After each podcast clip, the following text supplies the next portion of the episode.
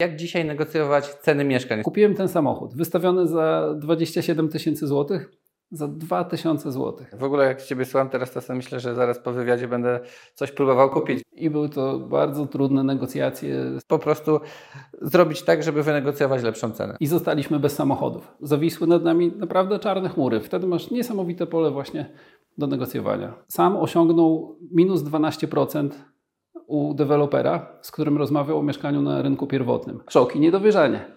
Czyli twój rozmówca podaje propozycję, a ty odpowiadasz: Słucham?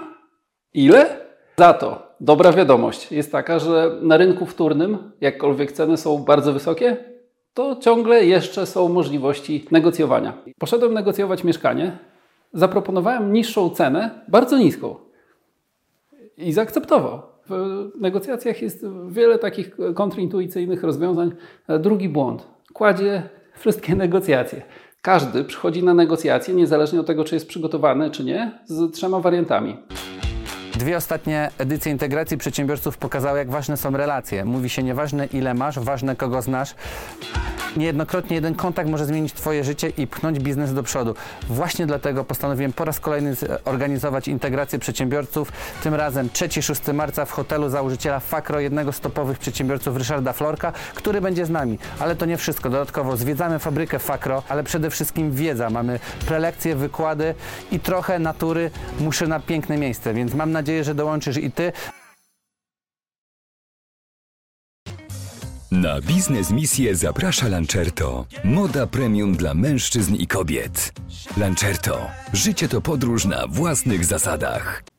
Partnerem odcinka jest Hokomo, producent domów modułowych. Wejdź na hokomo.pl i wybierz swój wymarzony dom. Witam wszystkich bardzo serdecznie. Dzisiaj moim gościem Paweł Gołębiewski. Wiem, że jesteś od 22 lat przedsiębiorcą, ale dla mnie co najważniejsze, jesteś zawodowym negocjatorem i ten temat mnie bardzo interesuje, naszych widzów, bo dzisiaj w każdym aspekcie życia musimy negocjować. Czy kupujemy mieszkanie, samochód, czy pracę zmieniamy, to te negocjacje są najważniejsze, więc bardzo się cieszę, dzisiaj o nich porozmawiamy. Z miłą chęcią poruszę parę praktycznych zasad, tak żeby każdy z widzów mógł swoje negocjacje wznieść na wyższy poziom Obiecuję 100% merytoryki z mojej strony. Jestem gotowy do tego, żeby zaczynać. No to działamy. To Paweł, pierwsze pytanie. Powiedz mi, jak dzisiaj negocjować ceny mieszkań? Jest to temat na czasie. Wielu z nas wie, chciałby, chciałoby kupić mieszkanie. Z drugiej strony są tak ceny wysokie, że te negocjacje naprawdę chyba mogą nam pomóc obniżyć cenę. I to jest jedno i od razu może jakiś nauczymy się technik tutaj negocjacji. E, techniki rzeczywiście są najbardziej seksowne, e, natomiast nie zacznę od nich, a do nich na pewno dojdziemy, to, to mogę obiecać. Chciałbym zacząć e, na tak zadane pytanie odpowiedź w ten sposób. Warto rozróżnić, e, czy mówimy o rynku pierwotnym, gdzie jest niestety zła wiadomość. E, negocjacji praktycznie dzisiaj nie ma. Znajomi inwestorzy pytają mnie: Słuchaj, rozmawiałem w zeszłym tygodniu o cenie wywoławczej, a w tym tygodniu to już nie jest aktualne. Cena jest wyższa o 1000 zł z metra i co ja mam teraz robić? Deweloperzy dzisiaj wyprzedają swoje inwestycje w rekordowym czasie. Za to dobra wiadomość jest taka, że na rynku wtórnym, jakkolwiek ceny są bardzo wysokie, to ciągle jeszcze są możliwości negocjowania. Jest grupa trzech rodzajów mieszkań, które negocjuje się po prostu dzisiaj jeszcze dosyć łatwo. Mówiąc inaczej, są całkiem spore możliwości. To są mieszkania pospadkowe jeżeli nie napracowaliśmy się bardzo, żeby wejść w nabycie czegoś, to też nie cenimy tego aż tak bardzo. W związku z tym te mieszkania spadkowe negocjuje się trochę łatwiej. Mieszkania, które są do remontu, na przykład, które wymagają pewnego rodzaju wkładu, czy czasu, czy zaangażowania, czy pieniędzy. I trzecia grupa mieszkania duże. Te mieszkania są dosyć drogie, w związku z tym jest mniej chętnych zainteresowanych nabyciem. Natomiast negocjując, czy mieszkania jako takie w ogóle, czy cokolwiek innego, tak jak jesteś przedsiębiorcą, oglądają nas też na pewno inwestorzy, sprzedawcy, kupcy. Negocjując cokolwiek, warto zacząć od przygotowania. Jeżeli chodzi o przygotowanie, jest to tak naprawdę bardzo obszerny zakres. Skupiłbym się na co najmniej paru rzeczach. Takie absolutnie must have to cele, takie dla obu stron, ich rozpoznanie, batna, najlepsza alternatywa. Jeżeli idę na negocjacje mieszkania i mam jeszcze jakąś alternatywę przygotowaną, od razu staje się spokojniejszy. Następnie trzeba odpowiedzieć VAT na najgorsza alternatywa, czyli mówiąc inaczej, co miałoby się stać najgorszego w danej sytuacji, jeżeli do tej konkretnie transakcji nie dojdzie, tego mieszkania nie kupię i co wtedy zrobię?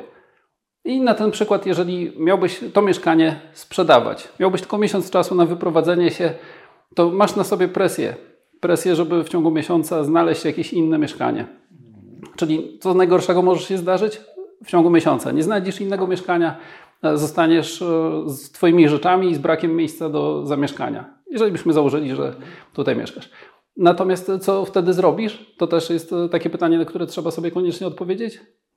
Na przykład możesz odpowiedzieć sobie, że wynajmę wtedy mieszkanie na czas 3 miesiące, 5 miesięcy. I już przygotowanie batna i watna daje Ci bardzo duży spokój, a emocje w negocjacjach e, są niesamowicie ważne.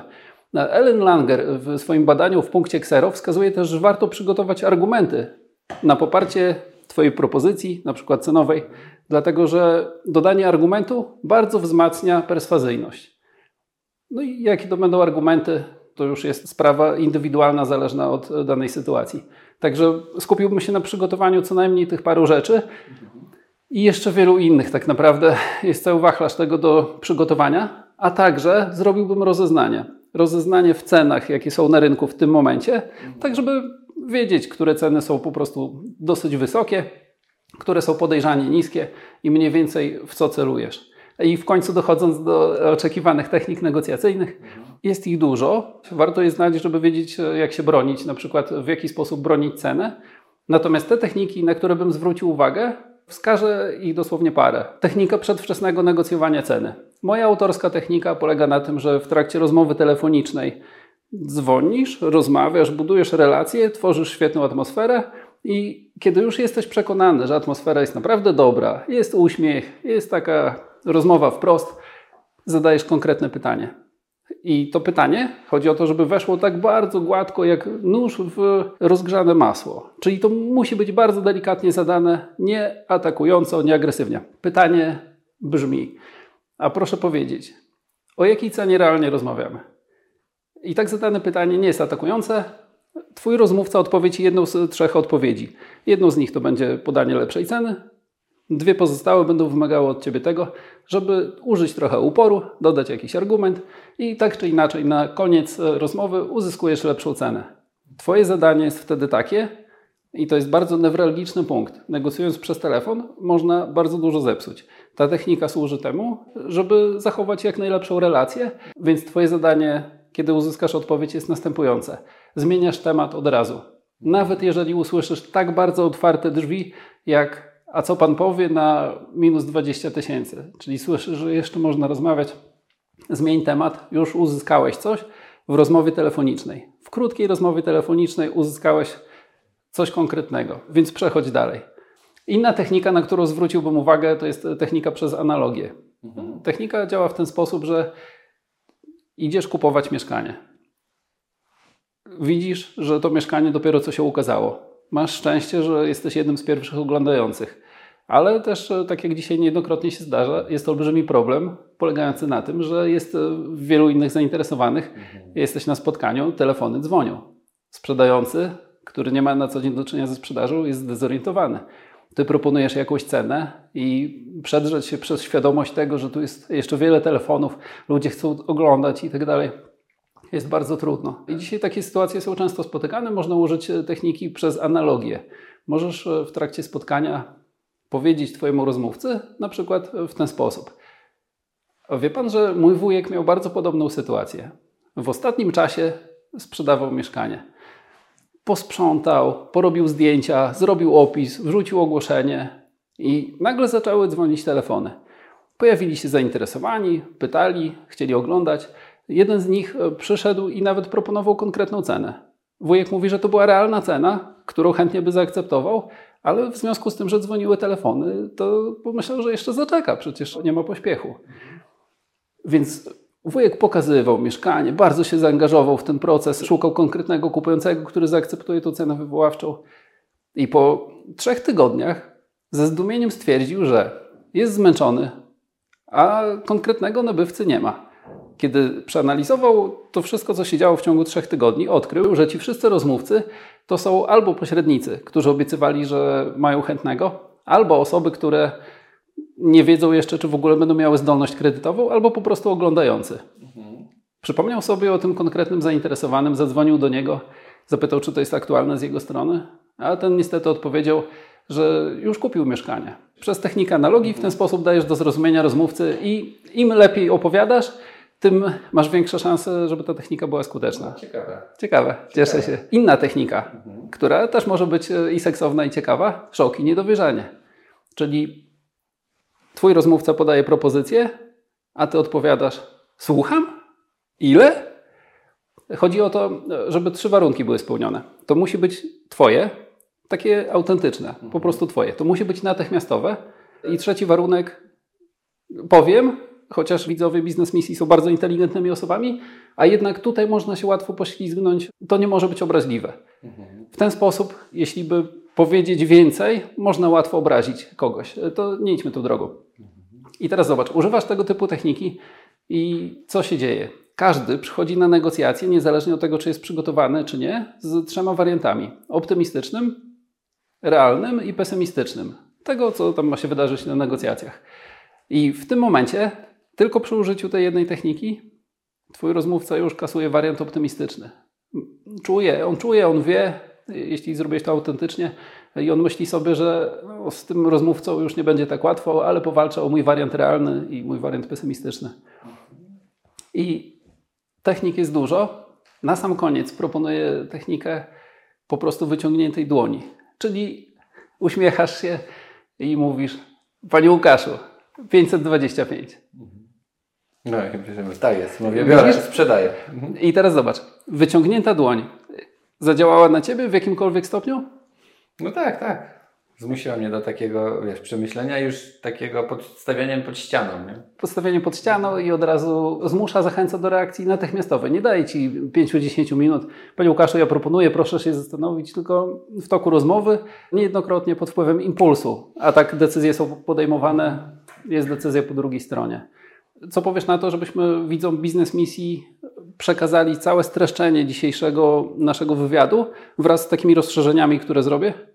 Pewnie, jasne. W ogóle jak Ciebie słucham teraz, to sobie myślę, że zaraz po wywiadzie będę coś próbował kupić i będę negocjował. Eee. Sprawdzimy w realu. Mieszkanie to nie są takie pieniądze, ale wiesz, okay. rower dla dziecka. Nie, no spokojnie. Próbować e, trzeba. Zapraszam serdecznie w takim wypadku widzów biznes misji do tego, żeby wejść na stronę misja.negocjacji.pl tam przygotowałem dla Was streszczenie tego odcinka, tam przygotowałem rozszerzenie, tak żeby to, o czym rozmawiamy, było nie tylko ciekawe, posłuchacie, pośmiejecie się, być może będzie interesujące, ale żeby wyczerpać temat jeszcze bardziej z korzyścią dla Was.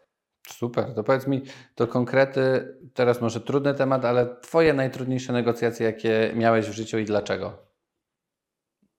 Takie bardzo trudne negocjacje, które miałem, było ich wiele.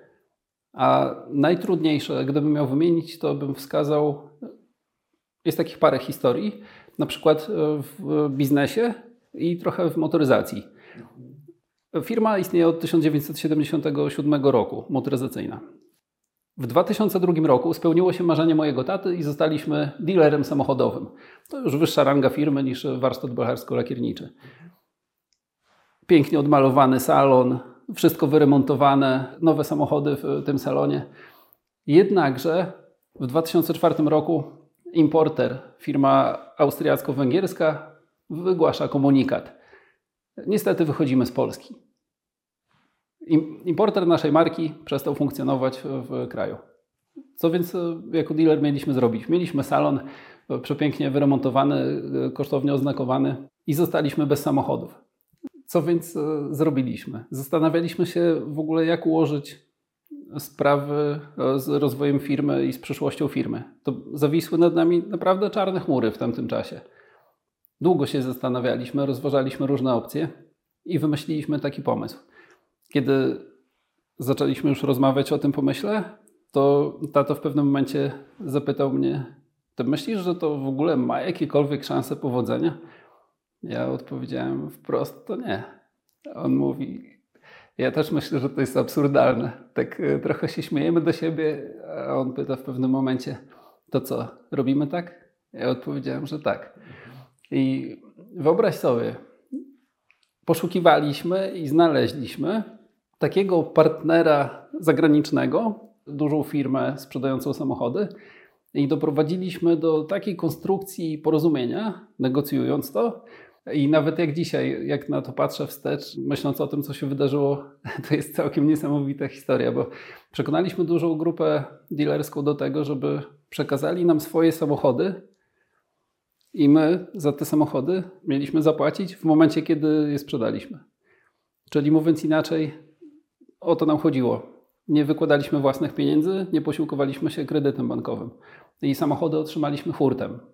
Do tego, żeby doprowadzić do takiej sytuacji na końcu, to jeszcze spotkaliśmy się z nieufnością tego partnera na samym początku, więc e, musieliśmy i zatrudnić tłumacza przysięgłego, który jeździł z nami na spotkania, żeby ta komunikacja była na najwyższym poziomie i najpierw w ogóle przekonać do współpracy. E, I tego typu negocjacje, te, tak zakończone, skutkowały tym, że pamiętam, jak mieliśmy logistyczny kłopot na naszych placach, żeby umieścić te samochody w ogóle na placu. Jeszcze były przecież samochody serwisowe, samochody klienckie, które też musiały się na tym placu zmieścić. W każdym tygodniu dojeżdżał nowy transporter z siedmioma, ośmioma, dziewięcioma samochodami. W tamtym czasie inni dealerzy mieli po 3, 4, 5 samochodów. I taka sytuacja trwała nieco powyżej 2 lata i miała bardzo długofalowe skutki tego typu, że mieliśmy najwyższy udział rynkowy w strefie oddziaływania dealera i do dzisiaj mamy jeden z najwyższych. Takie ciekawe negocjacje z dziedziny biznesu, z motoryzacji trochę. Z kolei z dziedziny nieruchomości mam jeszcze taką historię też bardzo trudną, bo zgłosił się do mnie klient na negocjację zleceniem. Jako negocjator od samego początku oferuję negocjacje na zlecenie. Zgłaszają się do mnie przedsiębiorcy, którzy chcą wynegocjować e, jakąś umowę, kontrakt, e, coś pomiędzy przedsiębiorstwami najczęściej, albo osoby prywatne, które chcą na przykład wynegocjować mieszkanie. Takie też zapytania się zdarzają. Zgłosił się do mnie klient, który sam był kierownikiem sprzedaży w dużym banku. Miał pod sobą 100 sprzedawców, był trenerem sprzedaży przy okazji. Jego kompetencje sprzedażowe na najwyższym poziomie to po prostu było odczuwalne od samego początku rozmowy. Jednakże potrzebował pomocy w negocjacjach. Sam osiągnął minus 12% u dewelopera, z którym rozmawiał o mieszkaniu na rynku pierwotnym. Sytuacja była ciekawa, bo obniżka bardzo wysoka. On już słyszał od dewelopera, że nic więcej nie da się ugrać. I sytuacja była tym trudniejsza, że jego relacja z deweloperem trwała już ponad rok czasu, dlatego że po prostu szukał dla siebie mieszkania, nie mógł się zdecydować. W końcu padło na to, że dane mieszkanie chce kupić. Zastanawiałem się, co zrobić w tej sytuacji. Ta sytuacja była jeszcze tym trudniejsza, dlatego że nie mogłem wejść e, w te rozmowy jako aktywnie działający negocjator, co byłoby najprostsze, dlatego że ich relacja po prostu już trwała za długo, a negocjacje były w finalnym etapie. E, o wiele łatwiej się pracuje, kiedy klient się zgłasza jeszcze przed negocjacjami cenowymi. Wtedy jest większy potencjał do konkretnych zysków. Jednakże zastanowiłem się, jak wygląda dokładnie sytuacja i pamiętam jak dziś, jak spotkaliśmy się, żeby porozmawiać o tym, jaki mamy w ogóle cel. I to były nasze pierwsze konsultacje już w tej sprawie. Na samym początku rozmowy powiedziałem mu ten cel, a on na to tak właśnie zamilkł, miał szeroko otwarte oczy i pyta mnie po chwili: Żartujesz? A ja mówię: Nie, mówię poważnie. Przetrawił to jeszcze przez chwilę i powiedział: Działajmy. I Przygotowałem go w trzech sesjach konsultacyjnych. Poszliśmy na spotkanie. Ja byłem obserwatorem, on negocjował aktywnie. Na spotkaniu osiągnęliśmy kolejne 10% obniżki, co daje łączną obniżkę w wysokości 22%. I były to bardzo trudne negocjacje. Samo spotkanie też było oparte na konkretnej strategii, która powiodła się szczęśliwie w 100%. Także co najmniej takie dwie historie mi przychodzą do głowy w odpowiedzi na to pytanie. No dobra, no to powiedz mi, bo mówimy cały czas wokół tej ceny, e, poruszamy się, więc powiedz mi, jak się za to zabrać, żeby skutecznie wynegocjować dobrą cenę i jak się przygotować do tej rozmowy o dobrej cenie? Mówimy tutaj wszystko, bo o każdym aspekcie życia. Może to być właśnie rower, wspomniany samochód. Nieruchomości myślę, że już mamy załatwione, nie? To jak po prostu zrobić tak, żeby wynegocjować lepszą cenę. Czyli po prostu jesteś przed negocjacjami roweru i potrzebujesz trochę tak. wsparcia. No może nie, ale tak, niech będzie. Jest to trudne pytanie. Jest to szalenie trudne pytanie i ja trafiłem na przestrzeni kariery na takie ze 4-5 najtrudniejszych pytań. Dwa z nich, które przez wiele lat miałem w głowie, to właśnie były takie, jak mi zadałeś, a dokładniej jak się przygotować i jak negocjować ceny. Dwa najtrudniejsze pytania. Nigdzie nie znalazłem odpowiedzi. Szukałem, tak od początku sobie myślałem, chcę gotowca, 20 zasad w tym, w tym zakresie, w tym zakresie. No niestety, trzeba było samodzielnie to przygotowywać. Dzisiaj jestem autorem jedynego w Polsce kursu negocjowania cen i on ma 13 godzin. Bardzo takie skondensowane materiały, krótkie lekcje wideo, tak przystępnie podane jak się da, a mimo to jak 100 espresso, nie wypijesz w ciągu jednego dnia. I 13 godzin mi zajmuje odpowiedź na, na to pytanie, a jakbym miał to dosłownie w paru zdaniach skondensować, powiedziałbym sobie na parę bardzo konkretnych pytań. Wśród nich między innymi jaki jest cel, ale odpowiedziałbym też sobie na pytanie, jak ułożyć argumentację, jakich dokładnie argumentów chcę użyć. Jest też taka zasada, co najpierw. Czy najpierw podasz cenę, czy najpierw powiesz o argumentach. Harwardzka Szkoła Negocjacji i moje 23 lata doświadczenia wskazują, że jeżeli byśmy rozmawiali i ty byś mi najpierw powiedział Twoją propozycję, a później mi mówił argumenty, to ja w ogóle nie będę Cię słyszał. Ja będę się zastanawiał, co ja czuję w stosunku do tej propozycji, którą otrzymałem, e, co ja o tym myślę, co ja mam odpowiedzieć. Czyli najpierw bym zaczął w ogóle od argumentów, a później przechodził do ceny. I przede wszystkim zastanowiłbym się nad tym, co zrobię w momencie, kiedy rozmówca odmówi. Co się niejednokrotnie zdarza, a inwestorzy są przygotowani raczej na to, że mają jakieś argumenty, mają swoją propozycję, ale jak będzie odmowa, to niestety czasami nie wiedzą. I to widzę bardzo często w różnych negocjacjach. Następnie zwróciłbym uwagę na to, żeby wszystkie pomysły na negocjacje ubrać w pewną konkretną strategię. Być może na początku szkicowo, a później ułożyłbym ją w scenariusz postępowania. Jeżeli ułożę scenariusz postępowania, to w pewnym momencie odkryłem i każdy, kto to zastosuje, odkryje, że prowadząc spotkanie w konkretny sposób, pojawia się prowadzenie i podążanie. I to jest bardzo istotne w negocjacjach. Jest taki przykład historii negocjacyjnej. Znajomy inwestor opowiada mi w ten sposób. Kupiłem mieszkanie z widokiem na złomowisko wydawało mi się, że jest niesprzedawalne z powodu tego widoku. E, wiedziałem, że ryzykuję dużo. Bałem się, bałem się, czy w ogóle wyjdę na plus z tej inwestycji. Jednakże się przygotowałem i co zrobiłem? Kiedy pojawił się konkretny kupujący, przywitałem go przed blokiem. Później, zamiast wjeżdżać windą na czwarte piętro, weszliśmy schodami do garażu. Pokazałem mu, że teren nie jest podmokły, garaż jest całkowicie suchy. Następnie weszliśmy schodami na czwarte piętro. Na drugim piętrze zrobiliśmy przerwę z oczywistego powodu, bo każdy, kto trochę wchodził na czwarte piętro bez windy, zdaje sobie sprawę z tego, że jak się nie jest sportowcem, nie jest to takie wcale proste i najłatwiejsze. Chciał, żeby jego rozmówca miał jeszcze siły na dalsze rozmowy. I kiedy już byli na czwartym piętrze, weszli najpierw do mieszkania z widokiem na las.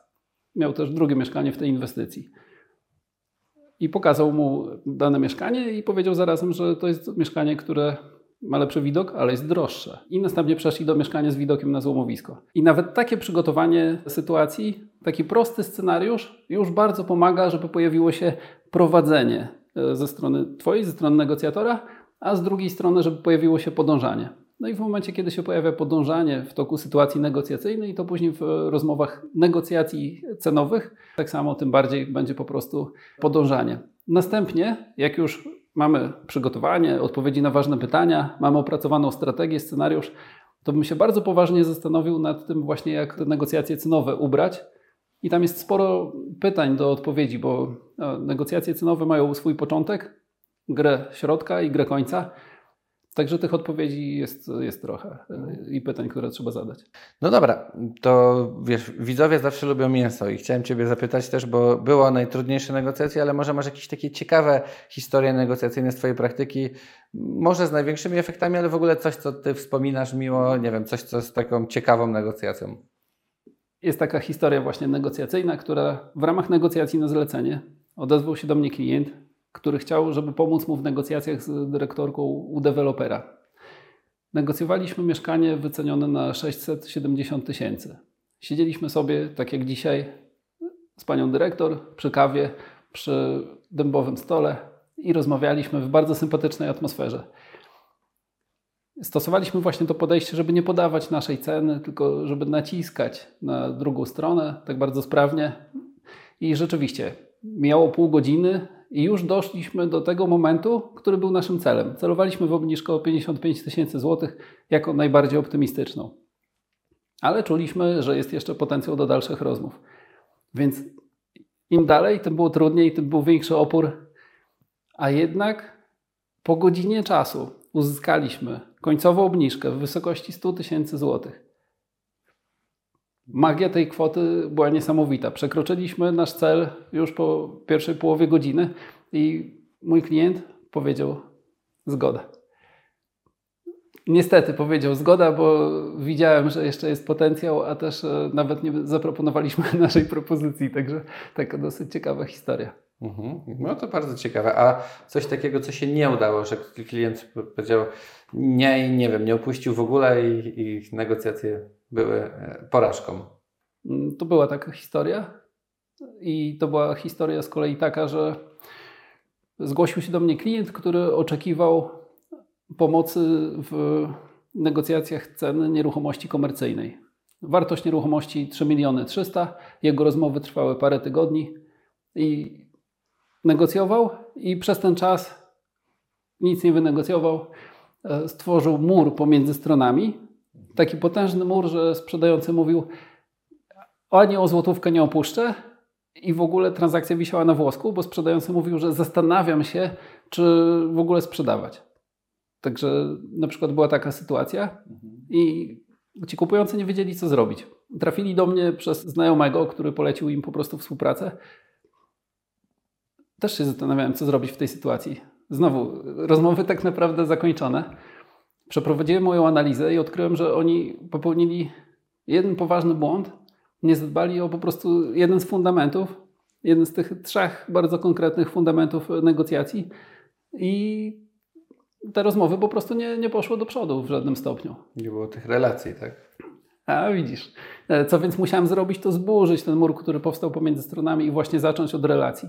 Zacząć od relacji i okazało się, że ta nieruchomość, pomimo tego, że komercyjna, to pochodzi od rodziców tych sprzedających.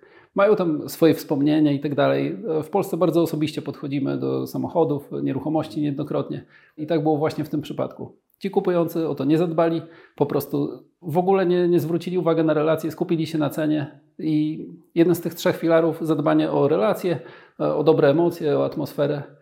Ale przychodzi mi do głowy jeszcze inna sytuacja z motoryzacji z kolei. Wyobraź sobie, negocjowałem taki samochód, który chciałem kupić dziesiąty samochód do kolekcji samochodów sportowych i znalazłem czerwony z podnoszonymi światłami. Kosztował w ogłoszeniu 27 tysięcy złotych. I jak myślisz, za ile go kupiłem? 17. Dobra, to mówmy się, że masz e, trzy strzały, jeszcze zostały dwa. No to 10 tysięcy. Okej, okay, i trzeci? 23. Dobra. Łukasz, samochód wystawiony za 27 tysięcy złotych. Używając argumentacji na samym początku, to co już wspomniałem, i wyobraź sobie, argumentowałem przez pół godziny, przekonując sprzedającego, że problem jest po jego stronie. I ja ten problem mogę przejąć, ale to dla mnie wiąże się z kłopotami. Kupiłem ten samochód, wystawiony za 27 tysięcy złotych, za 2 tysiące złotych. Za 2 tysiące złotych. To jak? No właśnie używając argumentacji. Już wtedy miałem argumentację na bardzo wysokim poziomie. Ona sama w sobie nie jest prosta. Rządzi się no, różnymi... To była w tym samochodzie jakaś wada prawna, no bo jak ktoś sprzedał coś, było silnik zepsuty konkretnie, nie wiem. Nie, samochód był do delikatnego remontu i był projektem syna. Mhm. Był pro projektem syna, zawalał działkę taty, który sprzedawał, który był właścicielem tego bo tam był jeszcze drugi samochód na części w cenie. To było daleko od mojego miejsca zamieszkania, musiałem wynająć lawetę i tłumaczyłem po prostu, że ja mieszkam w bloku. To jest projekt tak zwany, czyli samochód do remontu, do naprawy. I ja w tym momencie ten projekt mogę wziąć na siebie, tylko tyle, że ja nie wiem, czy będę miał w ogóle szansę nim się zająć, dlatego że jeżeli w pracy będę miał po prostu więcej pracy, jeżeli coś mi się zmieni w mojej sytuacji życiowej, Mieszkałem w bloku, nie za bardzo miałem gdzie trzymać e, ten samochód e, i w tym duchu tłumaczyłem. E, Mam takich historii bardzo dużo, realnych, konkretnych, takich mięsistych i umieszczam je po prostu w książkach o nieruchomościach, o biznesie, o motoryzacji. Idziemy dalej. Powiedz mi, mhm. Też zapraszam, zapraszam widzów do tego, żebyście umieścili Wasze historie negocjacyjne w e, komentarzach. Zróbmy tam po prostu jedną wielką bazę historii negocjacyjnych. Tak, napiszcie, jakie Wy mieliście największe negocjacje, ile sceny potrafiliście zejść. Ja też opiszę swoją w komentarzu, tak, że będziemy wiedzieć. Idąc dalej, powiedz mi, jak negocjować lepiej? Po co uczyć się w ogóle negocjacji, skoro wszyscy, mówi się, negocjują intuicyjnie? Co z negocjacji da największą dźwignię przedsiębiorcom? No bo zawsze gdzieś jak kupujemy, no to mamy taką zasadę, jak coś jest z rynku wtórnego, właśnie czy samochód, no to ktoś powie cenę, zawsze negocjujemy. Wszyscy negocjujemy intuicyjnie. I to nie jest właściwe, niestety. To jest super, bo każdy ma własne doświadczenia i to jest bardzo cenne, dlatego że to jest indywidualne doświadczenie, własna nauka, to się najbardziej pamięta. Mhm. Jednakże to nie jest najwłaściwsze podejście w negocjacjach, dlatego że w momencie, kiedy negocjujesz intuicyjnie, w negocjacjach jest wiele takich zasad, które są kontrintuicyjne. Jak weźmiesz pod uwagę na przykład negocjacje wygrany-wygrany, tego typu negocjacje każdy słyszał, że trzeba doprowadzić do tego, żeby wszystkie strony były zadowolone, tylko jak to w praktyce zrobić? No bo zobacz, przychodzi do ciebie kupujący i ten kupujący proponuje pierwszą swoją propozycję. Niezależnie, czy sprzedajesz jakiś towar, usługę, czy jesteś przedsiębiorcą, czy po prostu coś sprzedajesz na rynku wtórnym. Otrzymujesz pierwszą propozycję. I jesteś osobą, która wie, że obie strony muszą być zadowolone, no to od razu ją akceptujesz, tą propozycję. Pytanie, czy rozmówca będzie zadowolony, czy nie będzie. To właśnie są tego typu historie. Na jednym z ostatnich szkoleń z negocjacji nieruchomości, na innym ze szkoleń z negocjacji ceny, akurat dwa razy się powtórzyło takie zapytanie. Słuchaj, co mam zrobić? Poszedłem negocjować mieszkanie, zaproponowałem niższą cenę, bardzo niską. I sprzedający mi zaakceptował tą cenę. I co, co ja mam teraz zrobić? Czy mam renegocjować? Nie jestem zadowolony. Czy może to mieszkanie jest podejrzane? To budzi tego typu pytania. W negocjacjach jest wiele takich kontrintuicyjnych rozwiązań, szczególnie dotyczących właśnie tej zasady wygrane-wygrane. Natomiast jak to zrobić, żeby negocjować lepiej? Przede wszystkim bym się przygotował i uzupełniając poprzednie wypowiedzi, przygotowałbym sobie różnego rodzaju pytania. Pytania na przykład takie jak kiedy ktoś wszedł w posiadanie? Jeżeli mówimy na przykład o mieszkaniu, o samochodzie, to ma znaczenie, bo to daje informację, za jaką kwotę na przykład ktoś kupił. W przypadku mieszkań to jest bardzo ciekawa informacja. Albo z jakiego powodu sprzedaje. Tak zadane pytanie jest takie nieantagonizujące, a z kolei możesz w ten sposób, zadając konkretne pytania, w negocjacjach uzyskać bardzo ważne odpowiedzi, na przykład takie jak dlaczego ktoś sprzedaje, bo prowadzi właśnie remont, bo musi się wyprowadzić. Pojawia się jakiś element, który jest ważniejszy niż kwota, i wtedy masz niesamowite pole właśnie do negocjowania. Mhm. Następnie, żeby negocjować lepiej, zwróciłbym uwagę na to, że tak jak rozmawialiśmy, relacja ma olbrzymie znaczenie, relacja i emocje. I w tym zakresie też trzeba zrozumieć parę rzeczy, co najmniej takie, że mamy pytania heurystyczne. To niezwykłą nazwę zawdzięczamy nobliście z ekonomii Danielowi Kahnemanowi, i w skrócie każdy z nas robi podstawienia. Mamy jakieś trudne pytanie, na przykład zastanawiasz się, jak wybrać prawnika, który miałby być e, dla ciebie merytoryczny i wygrać twoją sprawę. Ale załóżmy, że nie masz doświadczenia z prawem, więc e, nie do końca wiesz, jakimi kryteriami się kierować. I ludzie robią podstawienia. Podstawienia tego typu, że tak trudne pytanie jest podstawiane przez prostsze pytanie. Spotykasz się z paroma prawnikami, dajmy na to, i wybierasz tego, który z którym lepiej ci się rozmawia. Odpowiadasz na pytanie, z którym mi się dobrze rozmawia, który jest sympatyczny.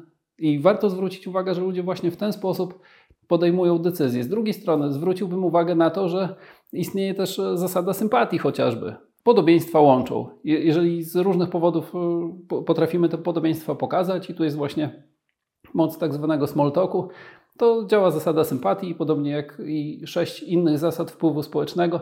Też radziłbym poznać. Sympatię można wzmocnić też yy, chociażby wynikami badania Van Barena, który badał kelnerki i stwierdził, że kelnerki osiągają dwa razy wyższe napiwki w momencie, kiedy zrobią jedną rzecz.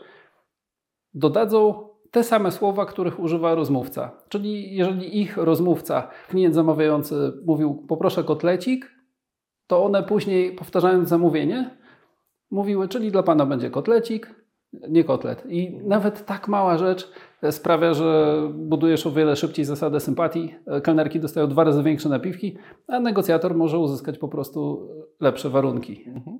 No okej. Okay. No to powiedz mi w drugą stronę, najczęstsze błędy polskich przedsiębiorców podczas negocjowania. Jakie popełniamy błędy? Popełniamy bardzo różne błędy. Zaczynając od tego, co już częściowo poruszyliśmy, negocjujemy intuicyjnie. Wynika to z tego, że negocjacje w Polsce i w ogóle na świecie są dziedziną dosyć młodą. Ich powstanie jako takich usystematyzowanych negocjacji opisanych datuje się na lata 70. w Stanach Zjednoczonych. Jednakże do Polski ta myśl nie miała szansy dotrzeć przez lata 90. i przez dwie ostatnie dekady u nas z kolei rządzi sprzedaż, rządzi marketing, które już są na całkiem wysokim poziomie a negocjacje dopiero wchodzą do Polski. Także cały czas negocjujemy intuicyjnie. Brakuje nam tego, czego nas po prostu nigdy nikt nie uczył. Musimy się tego sami nauczyć w tym momencie usystematyzowanych negocjacji. To jest błąd pierwszy. Myślę, że dobrze go zrozumieć, żeby iść dalej. Drugi błąd. Kładzie wszystkie negocjacje. Najlepsze negocjacje to położy. Brak przygotowania. Najprostszy przykład. Małżeństwo. Chce uwić sobie gniazdko i znajduje ogłoszenie. Działkę z przepięknym widokiem. Udają się na spotkanie i widzą, że widok jest na po prostu zieloną dolinę. W tej dolinie płynie serpentyna skrzącej się rzeki, szczególnie o zachodzie, super widok. I rozmawiają ze sprzedającym, dopytują, nie pokazują swojego zainteresowania. I kiedy ma już dochodzić do rozmowy o cenie, żona tego potencjalnego kupującego mówi: Kupujemy. A mąż na to z takim zrezygnowaniem, rozbrojony, a ciągle z miłością, kochanie, jak ja mam teraz negocjować cenę? No i właśnie tak będą wyglądały negocjacje każdego bez przygotowania. Mhm. Także to są takie dwa błędy. Błąd trzeci, brak umiejętności negocjacji cenowych, brak znajomości w ogóle zasad negocjacji cenowych. Jest około 30 technik, około 30 zasad, którymi warto się kierować. Błąd czwarty przekonanie, że twardy negocjator wygrywa. Cały czas jeszcze w Polsce jest obecne takie myślenie, że twarde negocjacje to jest właśnie to. E, przykład na to też niesamowity. Sprzedawca chciał sprzedać swoją działkę, którą chciał kupić deweloper pod kolejną inwestycję. Deweloper przeszedł na spotkanie, mężczyzna konkretny, bardzo doświadczony, mający tych negocjacji za sobą całą masę, człowiek o bardzo silnym uścisku dłoni i zamiast rozmawiać, wchodząc w relacje i tak dalej, zaczął prawie od razu w czwartym zdaniu rozmawiać o cenie. Sprzedający w ogóle nie był negocjatorem, był totalnie zielony w tych tematach, jednakże został przygotowany przez profesjonalnego negocjatora. Sprzedający w swoim najlepszym wariancie oczekiwał kwoty około 300, deweloper jednakże zaczął w ten sposób. Powiedział: Proponuję 100 tysięcy złotych. I sprzedający taki zszokowany, chwilę mu zajęło, żeby wyjść z tego szoku. I jak się otrząsnął, to pomyślał sobie w ten sposób. Jak ty grasz tak ostro, to ja tak samo bezczelnie zaproponuję. I zaproponował 470. Z kolei deweloper przeszedł ze swoim asystentem, tacy zaskoczeni e, takim rozwojem sytuacji. No i właśnie dlatego, że deweloper zaczął tak bardzo ostro, to stanęło na kwocie blisko 400 tysięcy złotych. Czyli sprzedający przekroczył e, swoje najśmielsze oczekiwania. Twarde negocjacje po prostu nie dały rady w tej sytuacji. Następnie jako piąty błąd wskazałbym e, pozyskiwanie wiedzy od teoretyków.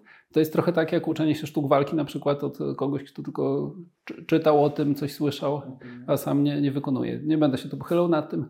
Następnie taki bardzo duży błąd to jest po prostu własne uczenie się co jest super, bo doświadczenie trzeba pozyskać, tylko tyle, że w negocjacjach y, już takich, które mają znaczenie, te błędy są po prostu bardzo, ale to bardzo drogie. Następny, już ostatni błąd, y, jaki bym wskazał, to jest taki, że y, w związku z tym, że negocjujemy w Polsce intuicyjnie, każdy porusza się po swoich własnych torach.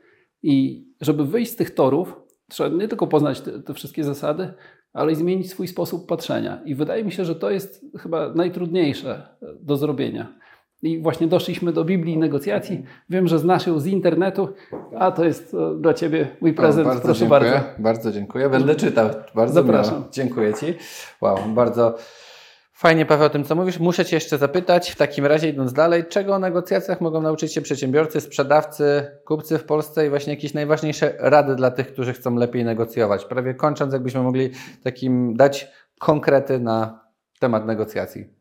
Przede wszystkim mogą się nauczyć e, negocjacji wygrany-wygrany w o wiele dalej idącym stopniu. E, nie tylko mogą się nauczyć uzyskiwać o wiele więcej, ale też jeszcze zostawiać rozmówcę w poczuciu o wiele większego zadowolenia. E, wracając do takich sytuacji, które były porażkami, to ja pamiętam do dzisiaj historię z początku mojej kariery 23 lata temu. Sprzedawałem przepiękny, malutki, czerwony samochód. Auto klasy B Wyceniłem ten samochód na 50 tysięcy złotych i to w tamtym czasie to była taka granica, że w ogóle zastanawiałem się, czy sprzedam w tej cenie. Ale ponieważ ponieśliśmy wyższe koszty, nie mogłem sprzedać taniej. Musiało to być 50. Sam ze sobą podjąłem decyzję, że taniej nie sprzedam. W ogłoszeniu było napisane, że 50 tysięcy to jest e, kwota nie do negocjacji. Trochę poczekałem, pojawiła się zainteresowana pani. Przyjechała paręset kilometrów ze swoją znajomą to myślałem, że skoro już taką drogę pokonała, właściwie wszystko jest opisane w ogłoszeniu, wszystko przedyskutowaliśmy przez telefon, to transakcja jest moja. I ona zaczęła negocjować. I zaczęła negocjować w bardzo ciekawy sposób. Całą sytuację pamiętam, jakby się zdarzyła wczoraj. Bardzo dużo mnie nauczyła. Zaproponowała 40 tysięcy złotych. Ja na to odpowiedziałem, że droga pani, tak jak rozmawialiśmy przez telefon, tak jak jest w ogłoszeniu napisane, ja niestety naprawdę nie mogę sprzedać taniej, bo my po prostu o wiele więcej zapłaciliśmy za ten samochód, jeszcze wykonaliśmy jakieś poprawki i tak dalej. I rozmawiałem z nią w tym duchu, więc ona zaproponowała 45. Później zaproponowała 48,5, a na koniec ostatnie słowo 49,5. Odmówiłem. I to, co się dzieje dalej, ja to pamiętam doskonale do dzisiaj, dużo mnie to nauczyło. Nie rozumiałem wtedy, że mogę nie rozmawiać tylko o cenie, ale mogę też dodać jakieś inne elementy. Nie widziałem tych elementów, jakichś akcesoriów czy, czy czegoś takiego. E, to z jednej strony. Ja powiedziałem, że nie, a ona mi odpowiedziała tak. Drogi panie, przyjechałem do pana paręset kilometrów, zrobiłam właśnie w pana stronę ruch o 9,5 tysiąca złotych, a pan nie chce zajść ani o 500 złotych. Wie pan co? Dziękuję. Do widzenia. Tak mi powiedziała, odwróciła się napięcie i odeszła. Ja wtedy zrozumiałem, że negocjacje wygrany, wygrany to jest rzecz bardzo istotna i zrozumiałem, że to, co mogłem zrobić, to zastosować prostą zasadę chociażby żądaj więcej niż spodziewasz się otrzymać. Bo to pozwoli, żeby druga strona była zadowolona. Ale tak naprawdę dopiero po wielu latach zrozumiałem, co to naprawdę znaczy negocjacje wygrany. I zrozumiałem, że to znaczy dla mnie E, to, żeby każdy wyszedł z twarzą, żeby wyszedł z twarzą przed sobą samym, żeby wyszedł z twarzą przed swoją znajomą, z którą ta pani przyjechała, przed swoimi znajomymi innymi, przed rodziną. I dopiero jak to zrozumiałem, moje negocjacje stały się o wiele, o wiele lepsze. Nauczyłbym się, ucząc się negocjacji, odpowiadając na Twoje pytanie, nie tylko zasady wygrany, wygrany, przygotowania, odpowiedzi na bardzo różne pytania, w, tym na takie pytania, które pomogą dotrzeć do tego, jakimi kryteriami kieruje się rozmówca, które pomogą dotrzeć do tego, dlaczego wyceniłeś swoje mieszkanie, swój samochód, swoją usługę na 100 tysięcy złotych, a nie na 105 albo na 95.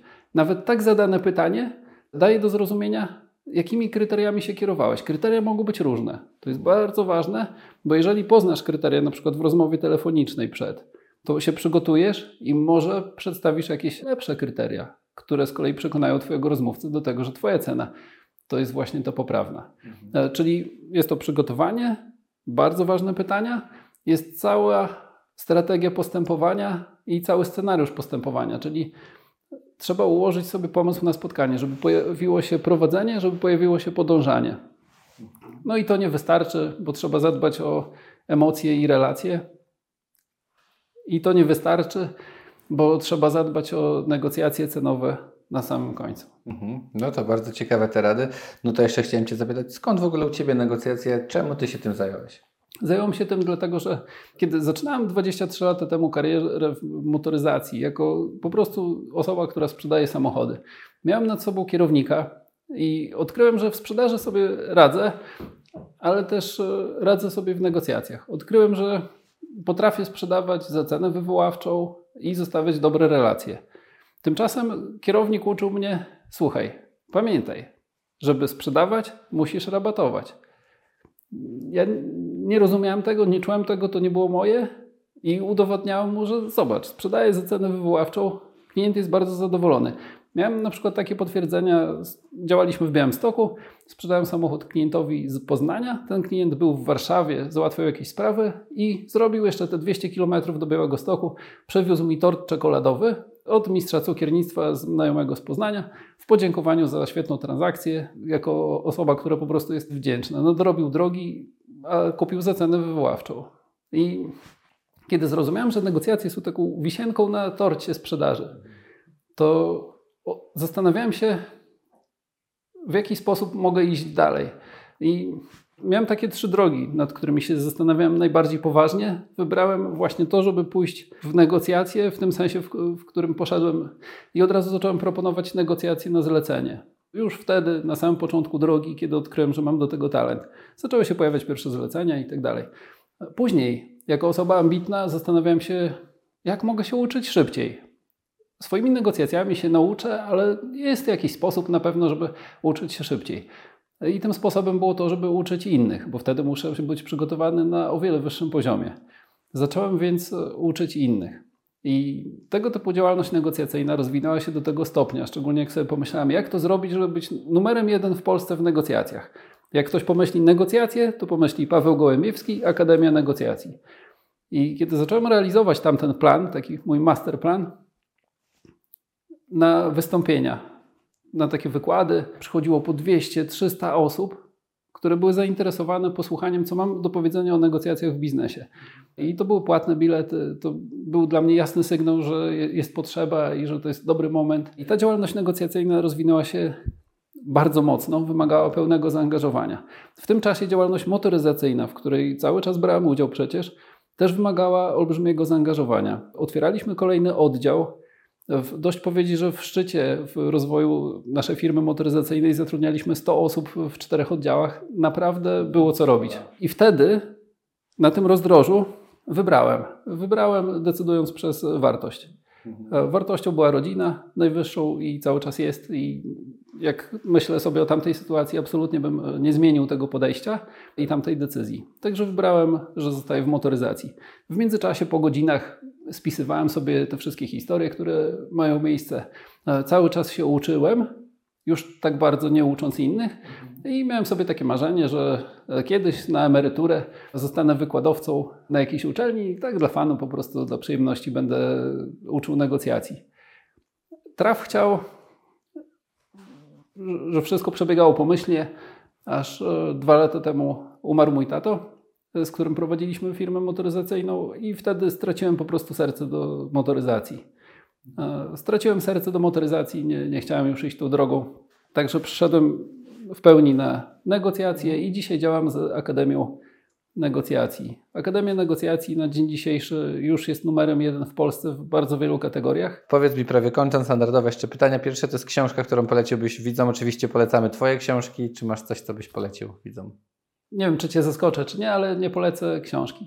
Nie polecę książki, za to polecę coś zupełnie innego. Z uwagi na to, że sam przechodziłem przez drogę właśnie tego, żeby poznać przygotowanie do negocjacji, żeby poznać negocjacje cenowe, to polecę coś, w czym można poznać przez właśnie 13 godzin całe przygotowanie do negocjacji, całe negocjacje cenowe od A do Z na bardzo różnych przykładach z życia można poznać po prostu negocjacje cenowe. I to jest kurs mój flagowy Masterclass negocjacji cen. Dostępny na stronie kursnegocjacyjcen.pl. No, bardzo ciekawe. E, I oczywiście podlinkujemy pod wywiadem e, Super. do Ciebie linki. No to ostatnie pytanie, przekaz do widzów. Czy jest coś, co chciałbyś przekazać widzom? Tak, z miłą chęcią przekażę parę słów. Przede wszystkim zapraszam serdecznie do pobrania prezentacji misja.negocjacji.pl. Pod tym adresem znajdziesz, drogi widzu, i streszczenie naszej rozmowy, trochę bardziej usystematyzowane, i pewnego rodzaju rozszerzenie, dlatego że jest naprawdę wiele ciekawych wątków, które można pociągnąć dalej. Łukasz, ja dziękuję bardzo Tobie za dzisiejsze spotkanie i za zaproszenie. Tobie, drogi widzu, dziękuję pięknie za wysłuchanie. I zapraszam do komentowania, do e, przekazywania Twoich historii negocjacyjnych. Bardzo Ci dziękuję za merytorykę, no i życzę dalszych sukcesów, także no wszystkiego dobrego i życzę Ci tej jak najszybciej emerytury. Nie, nie, na emeryturę nie przechodzę. Dziękuję. Dziękuję bardzo, Łukasz.